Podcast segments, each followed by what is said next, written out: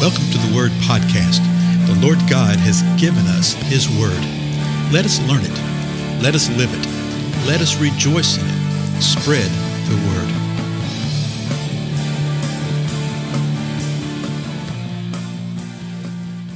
Blessings, everybody. This is Dale. Thank you so much for joining with me today on the Word Podcast.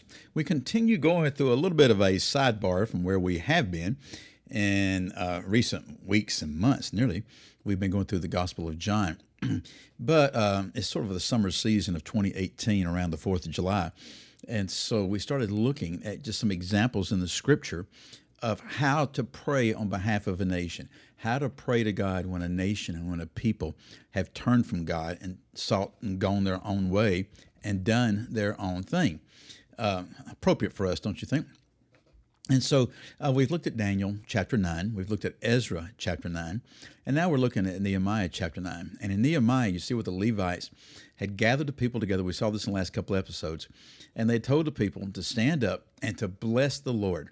So the first thing, as we saw in the last episode, was that they blessed the Lord your God from everlasting to everlasting. So they were blessing him. They blessed his glorious name. They exalted him. They praised him. They declared that he is to be exalted above all blessing and praise. And then uh, last time together, we looked at verse 6. And here's what verse 6 says You are the Lord, you alone. And folks, this again is such a, a pattern for us for how we need to pray, how we need to approach the Lord. To start at the beginning, to declare, yeah, we believe you are the Lord, you alone. He's going to pick up this idea in the very next verse, okay? They re- reiterate this. So you are the Lord, you alone.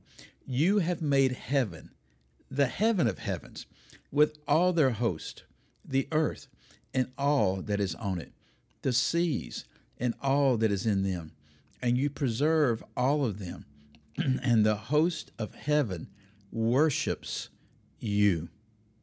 So they begin uh, declaring who the Lord is, what He has created, uh, everything, the host of heaven, all the earth, all that is on the earth, the seas, all this in the sea, that He created them, and not only did He create them, He preserves all of them also.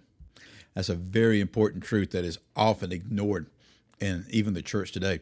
Now, verse 7 you are the Lord. So again, they pick up that that statement. They declare to him, You are the Lord, the God who chose Abram and brought him out of Ur of the Chaldeans and gave him the name Abraham.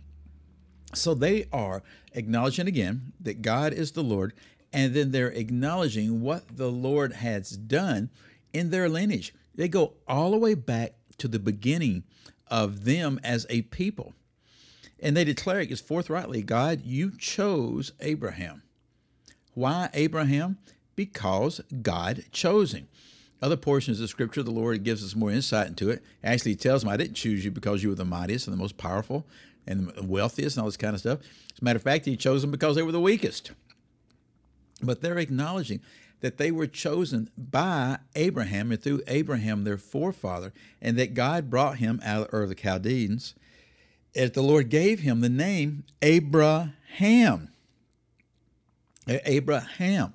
And he changed his wife's name from Sarai to Sarah. And people often go, why did God do that? Literally, what the Lord did was he changed their names to modify to show what they're going to become. Abraham uh, means father of nations. He's going to be a father of nations.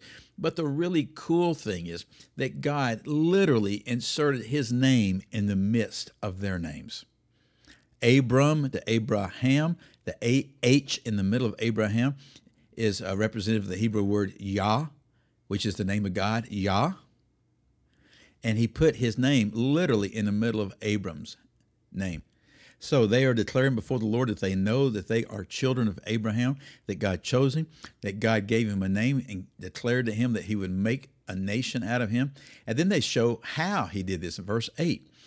You found his heart faithful before you and made with him the covenant to give to his offspring the land of the Canaanite, the Hittite, the Amorite, the Perizzite, the Jebusite, and the Girgashite and you have kept your promise, for you are righteous.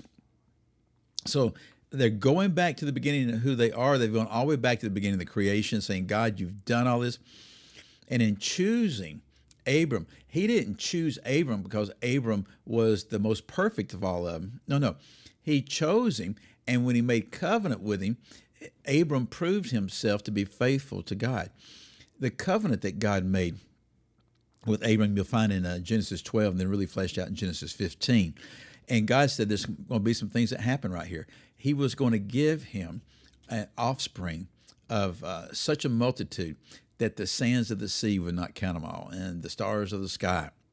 Abraham had no children at this time, you know, and he was old, but he was receiving this covenant promise from God. So God promised that, but he also promised something else. He promised land. And that's what's being mentioned right here. He promised that he would give land to them. And and they're saying the Lord has been righteous and he's done that. Well, what land did God give them? He gave them the land of the Canaanite, the Hittite, the Amorite, Perizzite, Jebusite, and the Girgashite. Well, people go, well, that's not fair to them. It's not an issue of fairness. It's an issue of holiness and righteousness and the fact that God is God. And these folks had turned their back totally on God, and God was punishing them and He was purging them from the land. So we continue, verse 9. And you saw the affliction of our fathers in Egypt and heard their cry at the Red Sea. So, what we see them doing is giving a big picture historical account of what the Lord has done for them. They pick up the account of it with there being an affliction in Egypt. God had told Abram about that in Genesis 15. He said, Your people will be in bondage and be enslaved for 400 years. But in the fourth generation, they will come out. so at that time, a generation was 100 years old. And so they're acknowledging that, that the Lord was the one that saw their affliction. He brought them out of Egypt, and he heard their cry at the Red Sea. Well, what was the cry at the Red Sea? Well, the next part of the verse, the next part of the sentence, which is verse 10, helps us. And heard their cry at the Red Sea, and performed signs and wonders against Pharaoh and all his servants and all the people of his land. For you knew that they acted arrogantly against our fathers, and you made a name for yourself as it is to this day. Now, remember what, what these Levites are leading the people in doing, and all the people are joining together in this. They're repenting of the sin they had done, and the sin they'd done was they were taking uh, people of the land for wives, and they weren't supposed to do that. And now they're acknowledging all that God has done, and it's going to come to this point where they realize, uh, where they're declaring, God, knowing you've done all this, forgive us for the stupid stuff we've done. The cry at the Red Sea was when uh, the children of Israel coming out of Egypt were at the Red Sea, and the Egyptian army was behind them, and they didn't know what to do, and God parted the sea. But verse 10 refers to all the signs and wonders. Remember the 10 plagues? All the things that were done against Pharaoh and all his servants and all the people of the land. That's interesting because every one of those 10 plagues was done against one of the supposed gods, one of the gods of the Egyptians. Okay?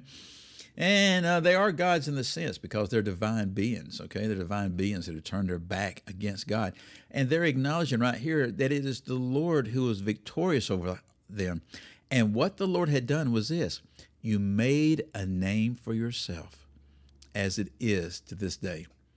The Lord had made a name for himself. So they're eventually going to come and say, You've made a name for yourself. How dare we come along and besmirch that name in our actions and our activities? Folks, we would do well to do this. We would do well to recount what the Lord has done for us. Even going back generations and generations, if we know the history of our families, for instance, we would do well to do that, to give praise, to give thanks to God, and repent and confess over what we've done in rebellion to Him. Uh, thank you for being with me again. I'm Dale. Uh, do pass the word about these times together from one another. Uh, word of mouth is the way we grow. And so I'll talk to you next time.